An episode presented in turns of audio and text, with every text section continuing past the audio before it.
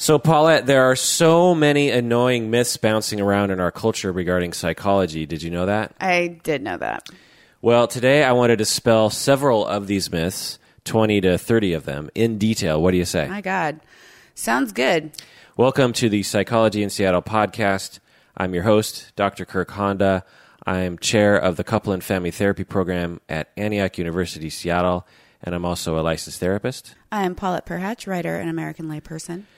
This Wait, ep- I want to say something first. Good, go. As a writer, psychology myths are annoying because you think you have a story idea and then you go to write about it and you like scratch the surface on like the fourth Google search link and they're like that's a total myth. And you're just like, "Ugh, like the stages of deni- of um, the stages of grief." Yeah. You look that up and they're like, "Yeah, that's not really a thing." So there's all these things that if you're an American layperson, you believe to be true Yeah. because they're just like quippy and easy to remember Yeah. but they're not really. And I think sometimes you can shape your life or uh, analyze your life in a way that uses those as a map, and then you're totally wrong. Right. There are perhaps the majority of things that people believe about psychology in our culture are probably myths. And when it comes to any technical area, it Uh, what what I find what I do for myself is I feel like I I have a little bit of information and I feel like I get it. You know, like I'm not a physician, so I'll know a little bit about something like cancer or or the brain or something and and then I'll just be like, "Yeah, I get it." And then when you actually talk with someone who gets it, you realize, "Oh no, not only do you not get it, but everything you think is wrong." This is something I obsess about. The world is so insanely complex, and the scope of knowledge is like astronomical. And as a human, you have to choose what parts of that knowledge you float around in, or, or where, like, should I say updated on psychology, or should I say updated on like physics, or should I say updated on medical issues? Yeah. You, it's just, there's no guide that I found of like, here's what you need to know as a human being. Yeah, it's complex. Uh, and I think part of it is if you want to not be in trouble regarding things that you're saying, you have to run them by someone who knows what they're doing. And it, because knowledge is so vast and so specialized and so deep, even if there there are areas that you know like in psychology like i'm in that's my area but there are the majority of areas in psychology i don't know enough about really to speak with a, a lot of authority and so it's just this understanding that things are much more complicated than, than we think. And and I think I don't know about you, but I, I kind of was running on the assumption that the world wasn't as complex or that science wasn't as complex as I've come to realize as I get older. And so I think maybe it's just an overall assumption that look, you know nothing and science is very complex. And if I think you just sort of remember that, it'll guide your life. I think that's really important. And there's this concept, I forget the name of it, but it's the concept that the less you know, the more you think you know. There's like ignorance of how Right. of how complicated the world is. Right. And the more, so that's why you'll find that people who are like scientists who are super studied in science are more kind of humble. They're like, I know how vast the universe is. Right. So that's an interesting concept. Yeah. Isn't that crazy? You want to update the listeners on that? Okay, here's a psychology myth. Uh, no, um, so update. After this whole big thing happened with the article, where The I fuck fuck off on. with the fuck off fund article, and like literally, like my dreams are coming true. Like right, like this week, Yeah. it's like I have all these assignments. I'm getting to talk to all these people. Like I got an agent. I might be writing a nonfiction book. Like oh my god, everything's happening. I stopped biting my nails. yeah. And I'm pretty stressed because it's like all the pieces of my life have just been flown up in the air and it's like we'll see where it's it lands, but it's good stress. It's like, you know, that like kind of balance, like everything in my life is changing. So I think that I might be biting them more. But I'm totally stopped biting them. It's interesting. I wonder if that means anything about why you were biting your nails. Yeah. Maybe you're biting your nails not because of stress, but because of, um, I mean, you know, I could say all sorts of things. Would you like me to say the things? Yeah, say the things. Diagnose. Woo. So you could, since in the past you felt like you weren't pot- living up to your potential or you weren't living the life you wanted to live, which was more the life of a writer, you might have been that might have been the stress really that you were working mm. out on your fingernails. Ah. Or another hypothesis that will sound perhaps more strange is you had some self hatred that you were playing out by abusing yourself and saying, How dare you not be a better writer? Um, that is the kind of stuff I write in my morning pages. Like, God, you suck. All right, this episode is just for patrons of the podcast. So if you're listening to this and you're not a patron of the podcast, this episode will end before the content begins. If you want to hear the full episode, you have to become a patron of the podcast by going to patreon.com. That's patreon.com. And patrons get access to the premium feed on their phones now. So that is good. Okay, welcome to the Patron Zone, people. We love you so much. First myth some people are left brained and other people are right brained. Tough or bluff? I thought these were all myths, so I'm going to go with bluff for all of them. Uh, no, some of them actually. Some of them. That's funny. That's good. No, some of them actually. I've I've sprinkled in a few toughs actually, or not a few, but you know some some toughs. There's one tough. Yeah. I think this is. I'm going to go bluff. I feel like I'm going to be heavily bluff on this episode. Okay. Have you heard of this? Have you heard of this? Yeah. Myth. Do did did you believe in it? Yeah, I Yeah. think so. But I, yeah, I think it's definitely way more uh, complicated. Right. So I don't actually. I remember learning where the Smith came from, but it is it is bluff. It is a myth. People, there is no such thing as a left brain person and a right brain person. I mean, you can make the argument that some people have certain uh, elements that would make them quote unquote left brain or right brain. but the whole concept is is ridiculously simplistic and based on really just bad science. It's complicated. The brain is complicated. We barely understand it. But in a nutshell, everyone uses both sides of their brain, and all the time. It's it's it's just a fact. When they measure things, you're using both sides of your brain all the time. Now, can some people have tendencies along their personality? Like, are some people more analytical and some people more feeling oriented? Sure, but that has nothing to do with left brain, right brain. You actually just measure their personality Yeah, totally. when you hear left brain, right brain, you can chuckle a little bit on the inside and say, because it's still out there. There's still plenty I'll, of people. I'll chuckle on the outside in their face, and I'll be like, "You're wrong." okay, another one. We only use 10% of our brains, tough or bluff. bluff. Yeah? Why, why do you think that? Because that was like popular for a while, and then I saw these articles like, that's not really true. Yeah. Yeah. I wish it were true, and then we could unlock the rest of it. yeah. We use our entire brain. So this one is bluff. We, why would we have 90% useless material in the brain? Okay, but there is this whole phenomenon around the fact that I have heard, this could be a myth, that your brain is capable of remembering and does remember in some far off place inside your brain everything that's ever happened to you. And there's a woman that remembers every single day of her life Yeah. very vividly. So, like, there's this capacity that we're not consciously tapped into. That is also a massive myth.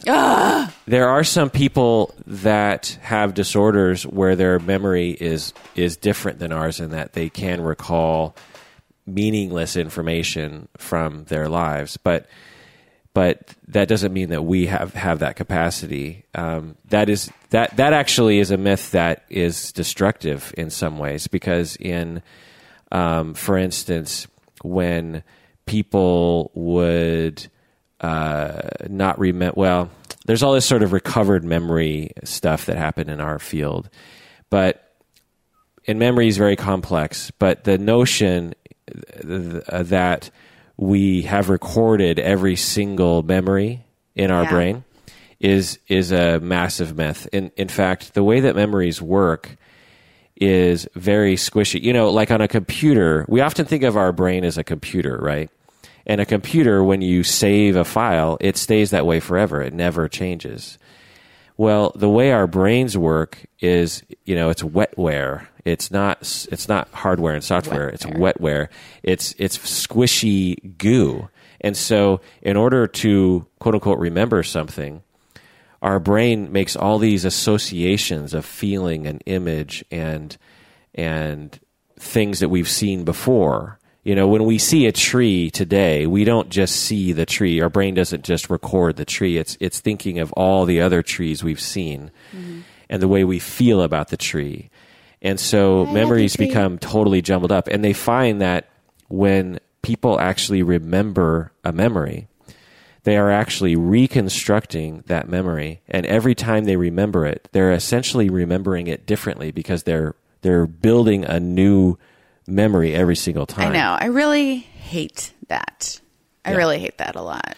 Yeah. Well, it, it, it sucks because we don't remember things, but it's a good thing because those people with the disorders that remember everything all the time, it actually makes it hard for them to live their lives because they can't unforget bad things that Uh, happen to yeah. them. You know, like when something bad happens to you, like yeah, you get in a fight or someone, you know, and in the moment you're you're devastated. You Mm-hmm. feel horrible, or someone dies and you feel horrible.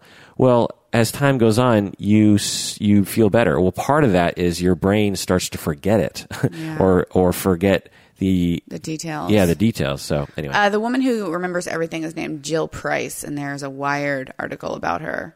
Yeah. Uh, in case you're interested in that. Yeah, and, and there are other people too with the same disorder. Essentially, it's they don't have that ability to forget things, but it's not as if they are videotape recording everything. They they just have an, a heightened ability to remember things that happened a long time ago. And this is like you would remember something that happened to you yesterday. Well, this person has the ability to remember things that happened to them five years ago. you know what I mean? Anyway. All right. Another uh, tougher bluff regarding myths. Who knows? Maybe this is the one tough. Men and women have inherently different personalities. Tougher bluff. Oh, God, I would say bluff. Why do you say that? Well, I think that there's so much in society that shape that ch- shapes that shapes our personalities in a way that might look different between men and women. I don't know. That's such an interesting question right now, you know, because I've always felt like more of a masculine like woman, you know, where like I'm aggressive, I'm loud, I like to cuss, I like to make dirty jokes, like you know. So I think that you could put my personality in a guy and it would make total sense. And I know guys who like are very feminine and you that you don't get to know that until you know them closely because they can't express that, you know, in a in a normal situation. Right. Because it's ridiculed to kind of not play out your gender norms. Right. So would you say tougher bluff that men and women have inherently different personalities? bluff. You said bluff. You are right. In short, men and women are very similar with only small, insignificant differences. And are and you used a lot of the language that I would use in, in that you're using the word masculine and feminine. Mm-hmm. Well, masculine is an idea. It's not it's not an actual thing. It's a thing that we impose culturally on people. It's like the idea that black people are lesser than white people. That's not a real thing. Mm-hmm. That's a cultural notion. Well, the notion of masculinity is a notion in our culture. It's not real. If you just let people live and grow and develop into their into themselves, we would not see boys becoming masculine and girls becoming feminine. Mm. And it's so interesting because we can't study this in a vacuum. Everything's so affected by the actual culture, you know? Right. right. So, when we'll never really know. But even when people are socialized as masculine and feminine and they actually study the personality without looking at gender, they just look at, they just study s- people's personalities, they find that the, of the differences, they're so small that you can't actually. What, what they tried to do in a number of studies was they took a number of personality profiles from people and they tried to predict who was a woman and who was a man, mm-hmm. and they couldn't do it. Hmm. So, just based on personality profiles, you could not tell with any you know ability, predictive ability, whether or not someone was male or female. That should tell you something. Yeah. you know what I mean. Which is bizarre because we're so socialized into the notion that men and women are just so different, mm-hmm. but they're not, and it's and it's it's just all this silliness. All right, tougher bluff on this myth: Rorschach tests, you know, or, or ink block, Ink. ink, ink blot, Ink ink blot. blot tests are used by psychologists today. Tougher bluff. I would say bluff. It's tough. They actually are used. Ooh, that's that's cool. That's one thing I'm glad is true. I, I've actually used them. I'm actually trained in in Rorschach. What? Yeah. Oh my god, we should totally talk about that one day. Yeah. Yeah. Yeah, it's pretty fun actually. Uh, same sort of topic. Rorschach tests or ink blot tests are valid measures of personality, tough or bluff. Well, I guess if you're using them, I would say tough. Yeah. Okay. Well, it's somewhat tough. Like, somewhat. no, they're disproven, but we still use them. Well, they're somewhat tough and it's and it's somewhat bluff. Um, research has shown that it's sort of useful Rorschach tests for uh, detecting psychosis and maybe dependency, but mainly thought disorders, psychosis, this kind of like thing. this ink blot looks like a puppy being murdered. You're like, okay. Yeah, well, actually, it's really complex. the The test takes a long time to administer. There's there's ten different ink blots. You have to meticulously record, record verbatim by hand what what the what the person being tested is saying.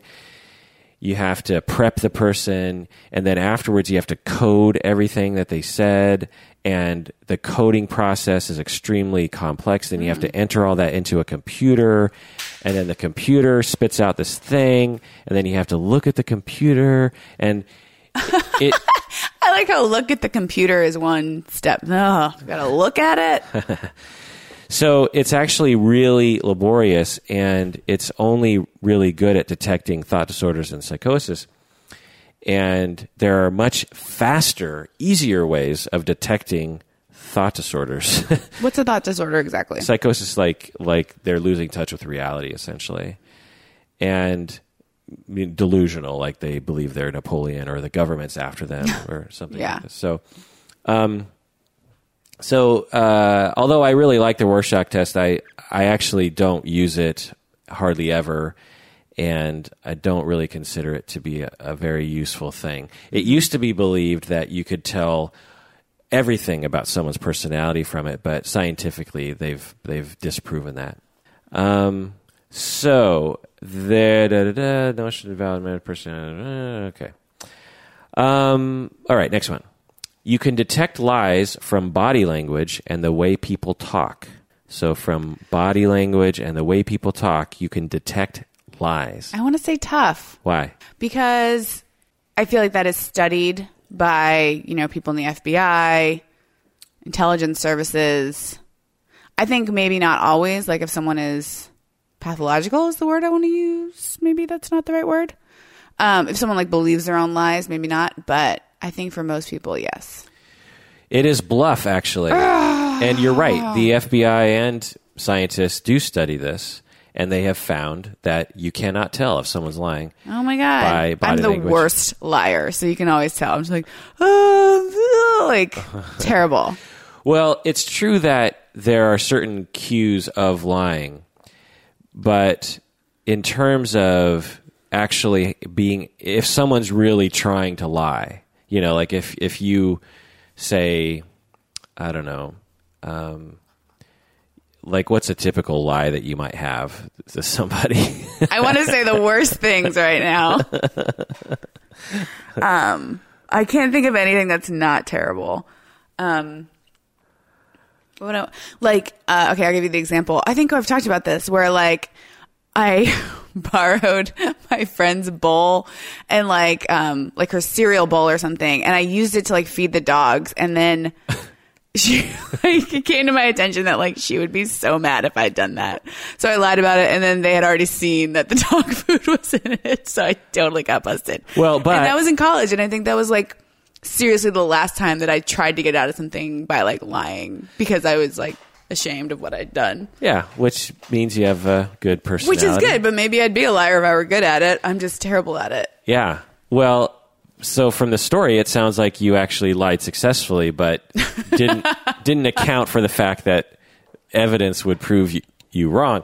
So, So, terrible. so yeah, I mean, in that sort of lie, it's like, oh, wait, did you use my bowl to feed dogs? no, I didn't do that. I would never do that.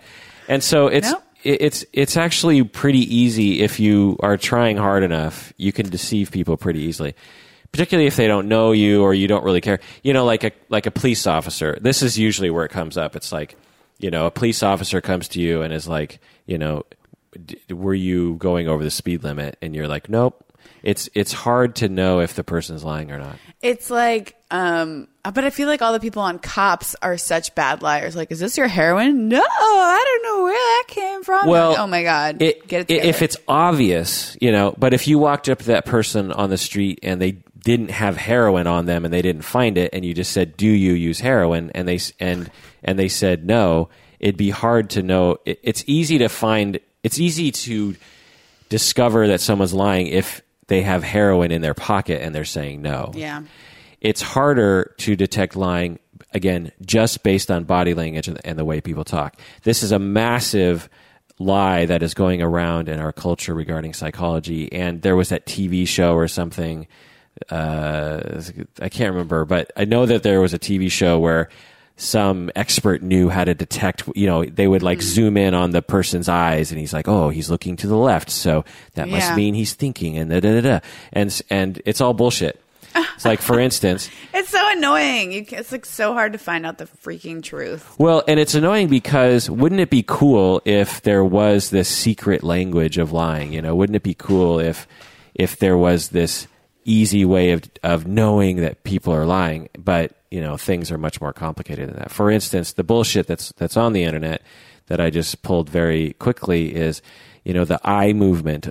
There's a lot of eye movement bullshit that's going around the mm-hmm. internet. And there are people there and in fact I bet you anything well this is for patrons and I know that all our patrons are wonderful people but if this was on the general internet I bet you anything that I would get emails saying, "You don't know. You have to look at this, you know, obscure study that proved that the eye movement stuff is real." Like there's they're they're like disciples. They're like super into it. They're like Yeah. cultists. There's like eye Like- movement cultists. It's It is. crazy. It's hard too to be like to hear that something that is like one of the bricks that makes up your reality, right? Yeah. You're like, no, this is part of life that I knew was true because I saw this show and they had an expert and like I thought that I knew something. To think that you knew something and then have someone be like, no, that's total bullshit is really upsetting. And how I feel every time that you say evolutionary psychology is bullshit because I love, it.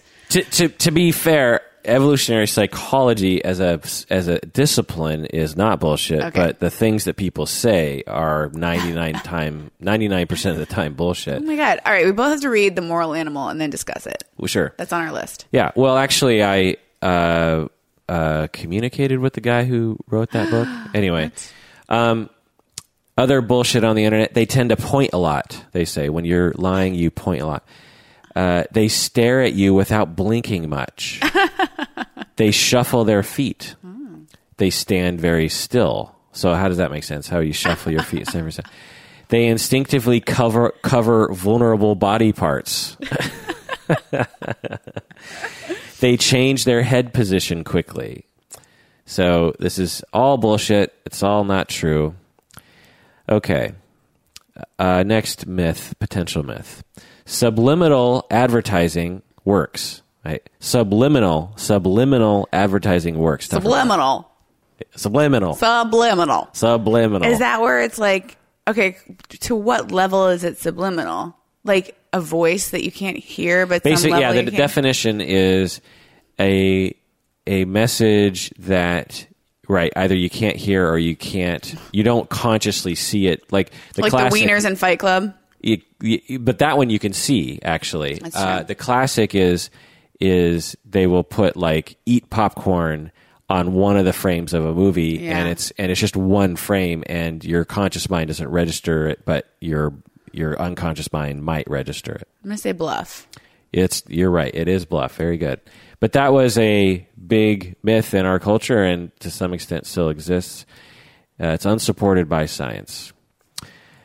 Okay, tougher bluff on this one. Autism is on the rise.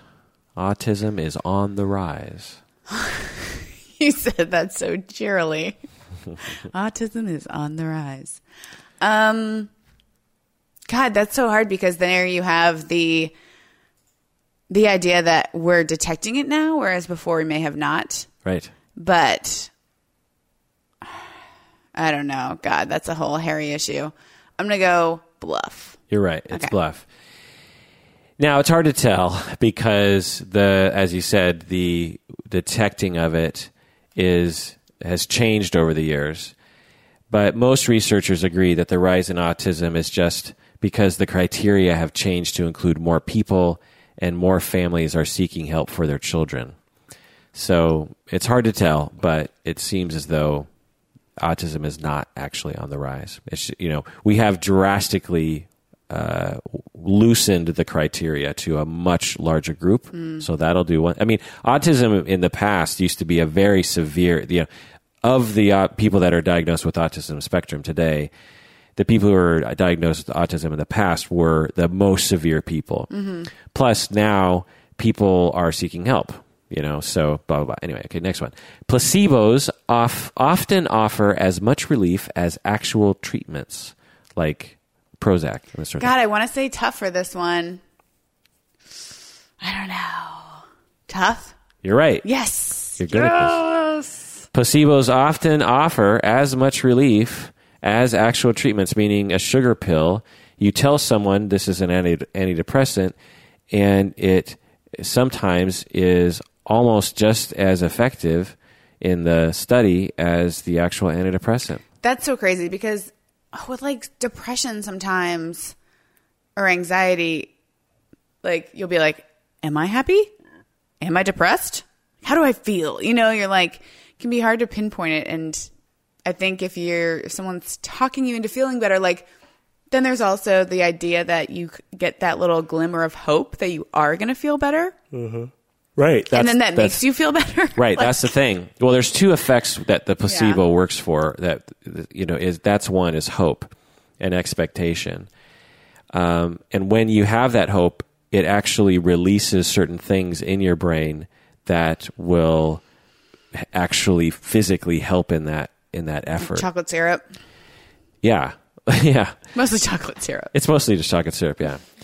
But like, uh, and the other thing is, is that w- people when they're depressed, a good percentage of them will naturally not be depressed later anyway without medication, and so placebo seems to uh, seems to work then, but in actuality, it's just them getting naturally better. Okay, next one. Vaccines cause autism. Oh my God. Goodbye. I'm leaving. I can't. I don't think so. It seems not. I don't know though. Oh God. Why? Why are you worried about this one? Because it's like a huge, it's like, as someone who doesn't have kids, sometimes it's nice to be like, this is a heated argument that I have nothing to do with. Like, I don't have to weigh in on whether you should vaccinate your kids or not. I don't, it's like, of all the heated arguments that I'm, that I'm part of as like an American, as a woman, as a human. You know, there's so many things we ha- all have to like hash out and decide, like, what's the truth here. That is not one of them. That's one of a thousand that I get So- to be like, I get to pass on. So I'm guessing that you've seen people say this is a myth, and then there's a whole group of people who have said Yeah. that. Th- then there's a lot of anger going Yeah. back and forth. Um, also, they just mentioned this on that Funny or Die video that Johnny Depp did. oh, that was great. Right? Oh my god, it was so good. And they're like, Jenny McCarthy's hilarious. Yeah. When she convinced us not to vaccinate our kids? Yeah. And we were just like, oh my god. I'm gonna go. Okay, what was that? It causes autism. Yeah. I'm gonna go a very layperson. I'm judging this off posts I've seen on Facebook. Bluff, but that's the only level of like knowledge I have. Well, you're right. It is bluff. Jenny McCarthy, Jim Jim Carrey, a bunch of other people have have uh, propagated this this myth. It's a fine hypothesis, actually, since autism often emerges around the time that a baby gets their first vaccines. That that's why it it, it's, it makes some logical sense t- to parents. But there's a large body of evidence now that has found no no correlation between vaccines and autism. They've even experimented with taking out what they thought were the culprits in the different vaccines. Thimerosal, I think they, they took mercury. They they they started removing things. Sorry, from, Mercury. um, there's tr- I don't quote me on that. I, I'm pretty sure about the thimerosal thing, but anyway, the point is is that they've had I don't know like 20 years or so of looking at this very question, and they have lots of data, you know, f- for populations of people, and there's there's no indication that vaccines cause autism at all Yeah. basically, you know, what I see the the reason why it gets emotional is that if you have a child with autism, it is very stressful. It is it can ruin your life. People have this idea of like autism. Oh, it's like you know you're like Rain Man. No, I mean maybe, but but when you have a kid with with what we would call you know higher level autism, more severe autism, your life as a parent becomes that's all you're doing is taking care of that kid. Like and that kid will never be able to function on their own. And they get violent. And and you don't even think they like you and it's very very stressful. Yeah. and then you start looking back and you're thinking what caused this? I mean autism doesn't run in our family. My other kids aren't autistic. Mm-hmm. What happened? And you and you look back and you say well what was different? Well what happened was right around that time that i started seeing symptoms was right after the the vaccines. Mm-hmm. And then it just seems like a logical thing. Well, you injected my child with this, I don't even know what it is. And suddenly I started seeing symptoms and now my life is ruined for the rest of my life. It, and then, and then of course you go to the vaccine people and the physicians and of course they don't want to be blamed for that. Mm-hmm. So you don't trust. So that's the thing. It's like the people you're accusing are the very people that actually study the, the, the phenomenon. And so you're naturally not going to believe them and then you times that times a million and spread that out over 10 years and you have you know a lot of anger going back and forth Yeah, it's really hard. so i, I absolutely sympathize with the parents of autistic kids because i've actually worked with autistic kids and families but uh, vaccines are not the culprit okay psychiatrists still use electroshock therapy tough or bluff I think that's tough. you're right it's tough God, I'm killing it today. It's rarely used. It's a last resort for. Do you know what it's a last resort for? what disorder? God. Addiction? Depression. It's a last resort resort for severe depression. Not like God. not like oh I'm depressed. It, it's depressed to the point where they become potentially delusional and they think they're the devil. And it's actually quite effective in in uh, Wow. at least temporarily How- reducing symptoms. So I read The Bell Jar, and she gets electroshock therapy in that, from what I remember. And I mean, like, what? It seems terrible if you've seen uh, Requiem for a Dream. Seems horrifying. Yeah. Is it super painful? Well, this isn't really my area, but it can't be pleasant, and it also erases your memory of it. So a lot of people don't even remember it. I mean, that's probably best, I guess. Yeah, and then I'm not I'm not too sure about that, but but yeah, it's it's it can't be pleasant, right? Um, and the way it's depicted in the media is that whenever a psychiatrist is angry at you, they make you go through electroshock therapy, and that's just not the case. It's it's used in a very em- empathetic way. It's it's it's used like man, we've tried medication, we've tried cognitive behavioral therapy, we've tried supportive therapy. Nothing is working. This person is severely depressed for the past 10 years. Mm-hmm. Let's try electroshock and see what happens. Mm-hmm. And then you do it, and it often works. So it's it's used only in those situations. In the movies, you would think it's the first thing that they turn to, you know, and uh, it's just quite silly. Okay, uh, but having said that, it's used very rarely, like in only hospital settings. It's not like you've probably never met someone that had electroshock therapy. You know what I mean? It's it's very very rare. Okay. Tougher bluff. Posting a calorie chart in fast food restaurants leads people to choose less healthy foods. Tougher bluff. Less, like fewer healthy foods, Fewer or like less healthy foods. Uh, like less healthy, like the the- the bad foods, the food. Yeah, they're choosing bad foods. So posting a calorie chart in fast food restaurants leads people to choose to choose foods that are not as healthy for them. Okay. as compared to I want to say bluff. because it doesn't make any sense, right? But it's actually tough. Oh my God. Yeah, it's kind of a weird effect that posting calorie charts somehow encourages people to eat shittier or something. It doesn't make any sense to me. Because when I see those calorie charts, I'm like, holy S, are you kidding me? Uh, no, I'm not going to order that, you know? Yeah. Because there are things where you're just like, wait, that hamburger is 900 calories?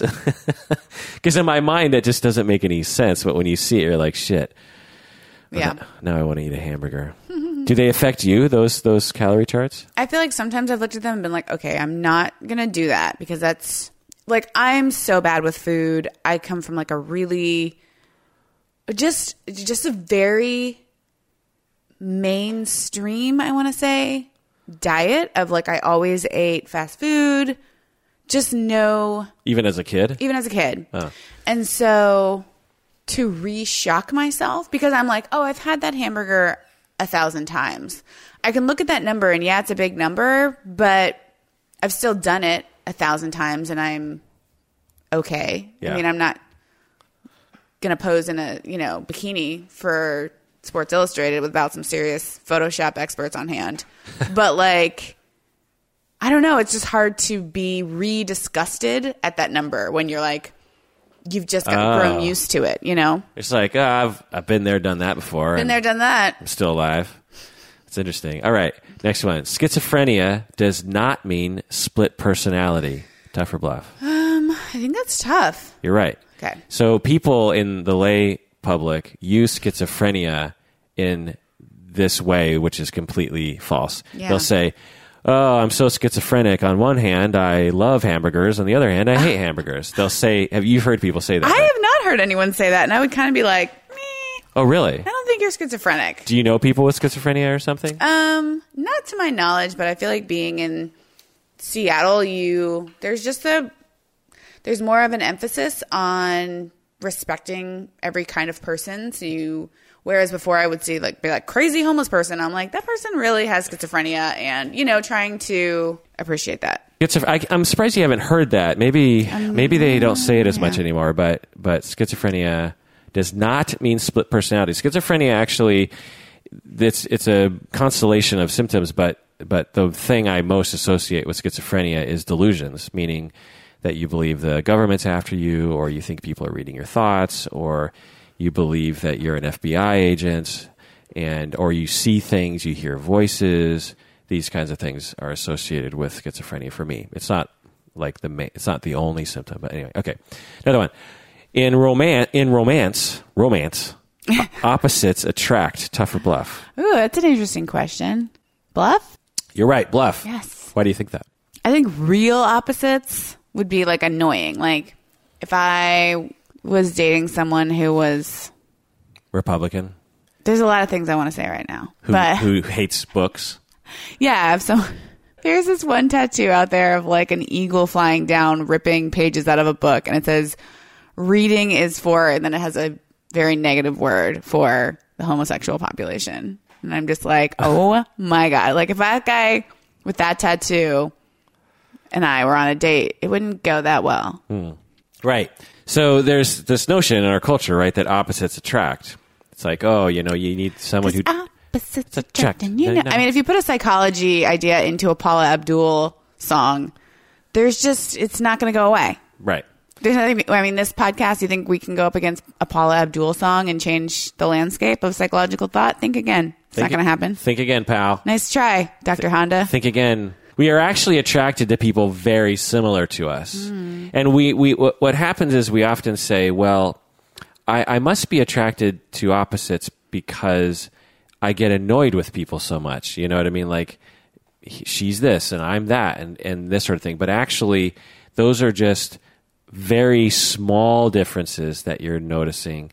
But when you actually look at the vast majority of things, of characteristics, you share many of those characteristics with your long term partner in all likelihood. Not always things like your sense of humor. I mean, think about that one. If you, I mean, there's a lot of different sense, senses of humor in the world, and if you don't share your partner's sense of humor, like it's that's a hard one. Yeah, I would say that's the number one thing that my boyfriend and I share is like a really uh just very particular kind of sense of humor where it's like you can say the most disgusting thing you're like whatever just take it as low as possible Yeah. that's where we, that's where our sense of humor lies Right. So, yeah. So a lot of like handicap people humor. no like more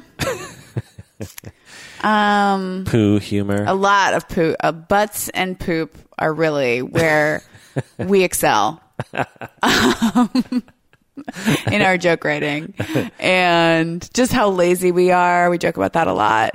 Um, and Zane makes fun of me, and that's that's where he, you know, is really good. Like He's really good at making fun. I the other day I saw this thing. I'm trying to eat healthier, always right, and it's like a zippity. They call them zoodles, and it's zucchini that you put through this thing that twirls them into noodles. It just cuts the zucchini into all these squiggles, basically. And so I was looking to buy one, maybe, and I was explaining what it was to Zane. I was like, "Oh, it, you know, you take the zucchini and you twirl it, and it turns into noodles. Does that sound like something we would, we would do?" And he was like. I hope not. it's like fine. Yeah, that sounds like a good idea. Actually, sounds kind of. I mean, zucchini's pretty good, especially when it's in small bits. But it seems like when you when you heated it, it would like just fall apart. Maybe not. I don't. I don't know. Maybe the skin or something would stay. You can do it to carrots too. Did you know there are carrot like basically zero calorie noodles that you can get? really? Yeah, Are they good? they're good. Yeah, I mean they're not amazing What's in them though? It's it's a natural substance. I know that much. it's, a actually a, it's a substance. Japanese thing. It's a Japanese. You can actually get it at ramen places as an Mm. option. They'll you can get zero. They're what are they made of? They call they glass noodles? Uh, they're see through, semi see through noodles. Anyway, all I know is I remember having them and just being like, "These are zero calories." That's cr- or like one calorie or Mm. something. It was cr- it was crazy. That seems crazy. Yeah, and you know when you're eating noodles, it's more about the sauce or the soup. It's not about the noodles. You know, That's the true. noodles just transport the sauce to your face hole. You know, okay. Sometimes it's about the noodles, like those Sometimes. super doughy noodles you can get at the Thai restaurant. Okay, tougher bluff. Polygraphs are effective in detecting lies. Tougher bluff. Polygraphs. Li- Tough, yeah. I know what a polygraph is. yeah, I'll is take a poly. yeah is effective. In, you say tough. I say tough. It's it's mostly bluff. actually. What? Yeah. It's Ah, my whole world is crumbling. yeah. Actually, you can't use polygraphs in in courts. What? Because they've known for decades that it's not effective in detecting lies. It's all bullshit. So, but it does seem science has found because there's been you know whole slew of studies on this. Effective polygraphs seem to catch a very small percentage of people who are lying, but it provides many false positives and many false negatives. So if you just take 100 people, you'll be able to catch like, you know, two or three people. But like the other ones, you're either just guessing and getting it right or guessing and getting it wrong, meaning that they're lying and you're not catching them or they're not lying and you, and it shows that they're lying.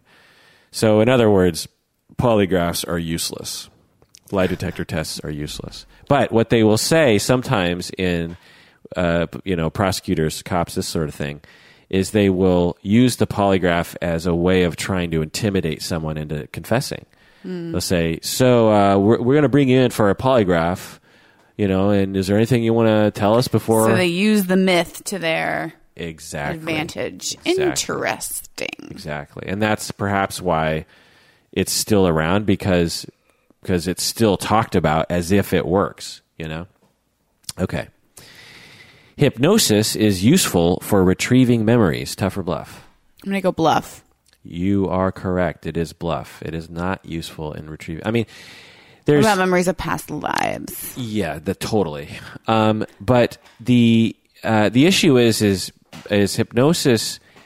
You know, you were saying earlier, it's like we record our memories, and if we just have the ability to access it, it it was believed and it's been propagated through our culture that hypnosis will get you access to those recorded memories. But all hypnosis does is it just relaxes you severely. It helps you to really relax.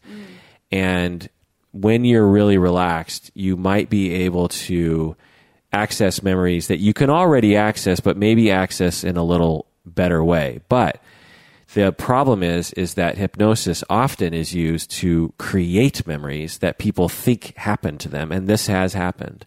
Hypnosis has been used used in the past to help someone remember something, and then and then the through the hypnosis, the person creates this new memory of being like sexually abused by their dad that never happened, and then and then they after they leave the hypnosis believing that it happened, and then they they prosecute, and then later on they think more about it and they're saying "Wait a second, I don't think this happened. I think I think the hypnosis just basically created this memory in my head." So you have to be very careful about that sort of thing.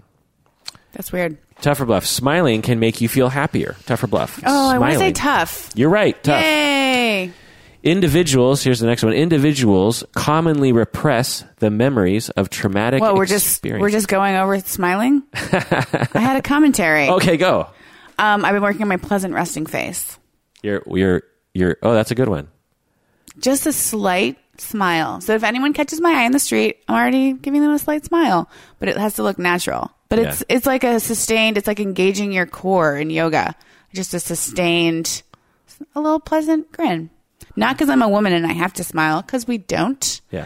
But, you're trying to make yourself feel happier. Just because, like, yeah, it feels nicer, and then people are happy. I smile at people on the street. Yeah. That's my volunteer work. That's your thing. Yeah.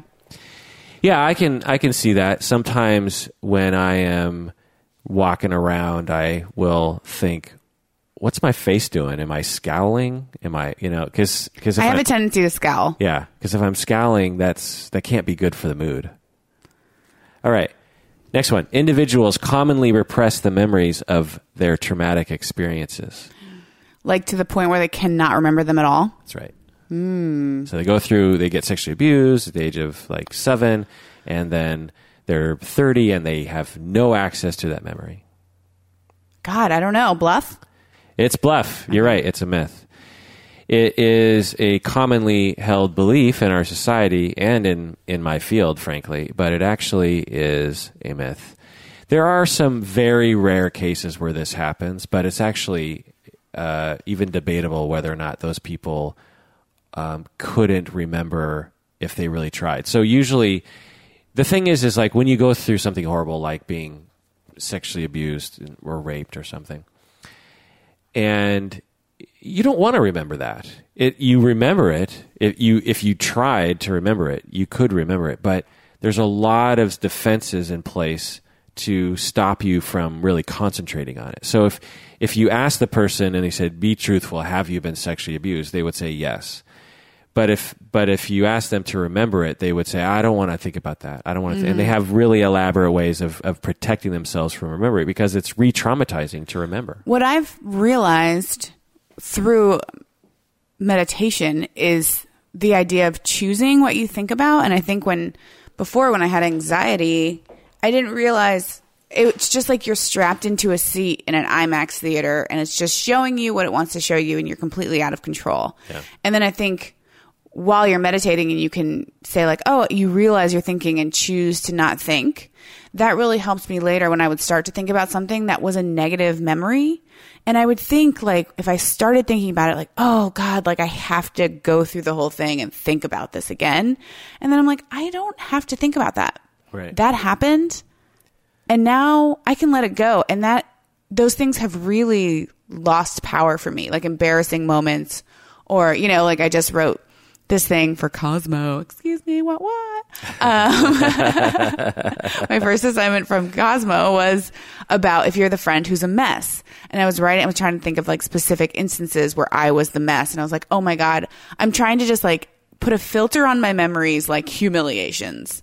And I'm like, God, I think, I feel like I've shoved these into the back of my mind so much and chosen to stop thinking about them that now I'm having a hard time remembering. Like, I remember that I was a mess, but like, what was that specifically, you know?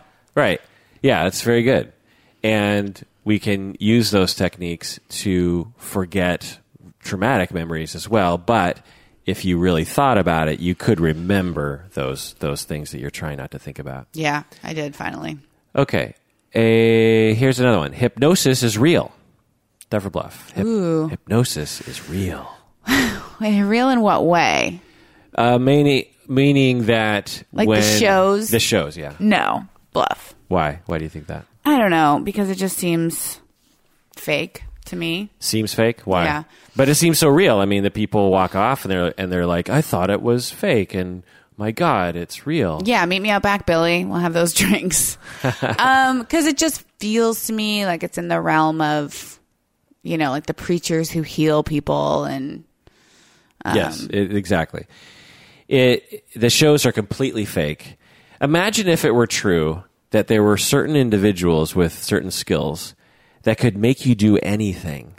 That is insane and ridiculous. They're called bartenders. there's no such thing.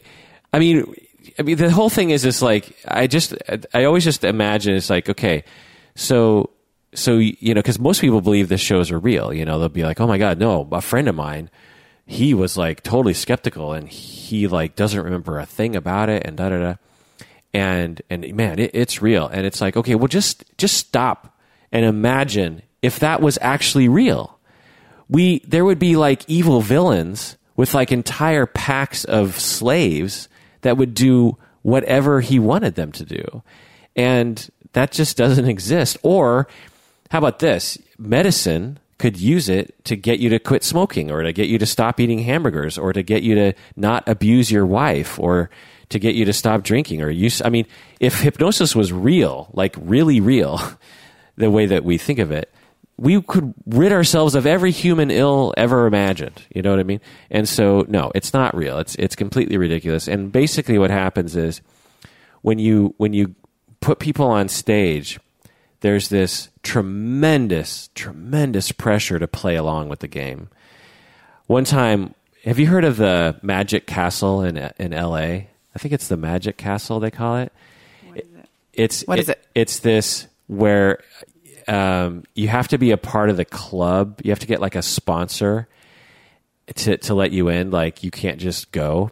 And you, it's like this old mansion with dark wood fixtures and all these different rooms and upstairs and and it, it's just really great. And they have different auditoriums, these little like cute little theaters, and then magicians do their do shows every night. And um, so, anyway, I w- went there and they called me up to the stage and he was doing a trick, you know. And when he, he, I can't remember exactly what he did, but he asked me, okay, pick, pick one of the cards. And he, without the audience sh- seeing, he showed me which one he wanted me to pick. And I remember I had this split second of like, oh, I can go against this. I can fuck his entire show up right now. I can grab a different card or whatever it was and just screw this up. Mm-hmm. But I was like, I would feel so shitty as a human being if I did that. So I'm going to go along with that. So one of the things that magicians and hip- hypnosis people do is they know who to ask because they can. There's certain cues of an audience member that indicates to them Passive. that they're passive or nice, you know, or they have empathy. You know what I mean? So I'm reading this book, Nudge, um, by Richard. I don't know how to pronounce his last name. It's T H A L E R, um, and he talk he's talking about um, this experiment where they gave everyone they like gave everyone three lines on a card and projected which like line it was and you're like oh it's obviously this one like it was an obvious answer but when they had five other people in the room who voted unanimously for another answer like people just kept voting for that one even though it was so obvious that everyone was wrong you know Right.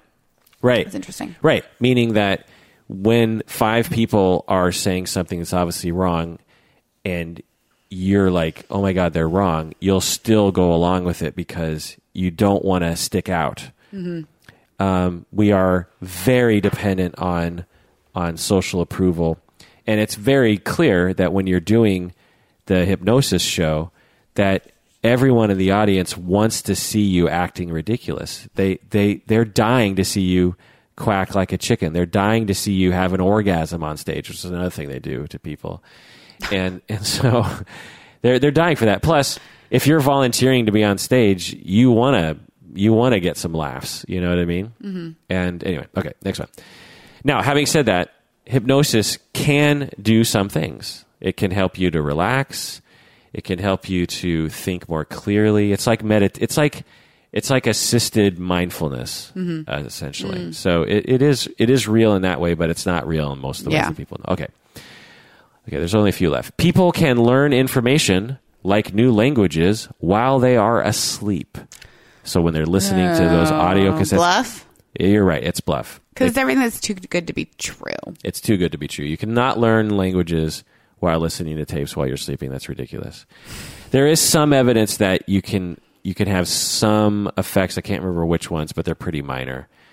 Okay, next one. It's better to express anger to others than to hold it in. It's better to express your anger to other people than to hold it in. Tough or bluff? I think tough. It's somewhat bluff, somewhat tough. So you're you're right for the most part. But one of the things that is often said is when you're to kids is when you're super angry, punch a pillow. They'll say, mm-hmm. or punch a punching bag. Right? It makes some logical sense. It's like, well, you're getting your anger out, right? You're, and then you won't direct it at at other people. But in actuality, when you actually study this scientifically, you find that when people do that, for some, not all, but for some people, when they engage in that aggressive behavior, it actually increases their general anger. Yeah, It depends on how you're expressing it. Yeah. And it depends on how angry you are, you know, and, and how how you can uh, uh, regulate your own emotions, right? Okay, last one.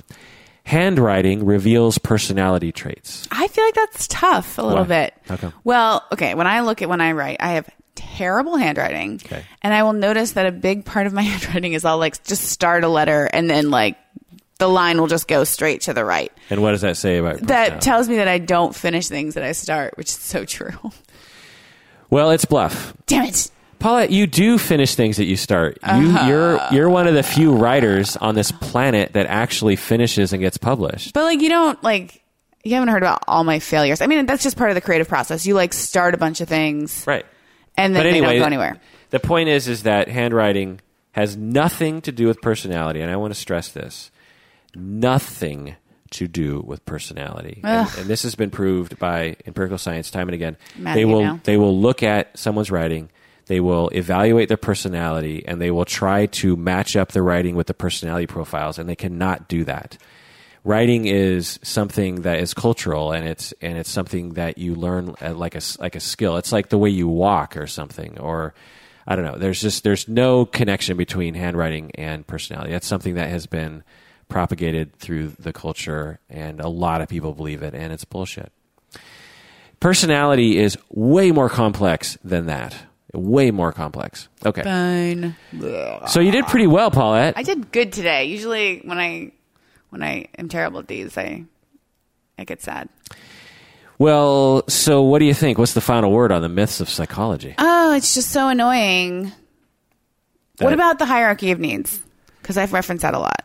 Well, the hierarchy of needs has problems with it that people will criticize, but it's it's the claim isn't scientific. They're not saying uh, there's no claim within the hierarchy of needs that can be tested scientifically. Of course, we all have need for security and for food and and shelter.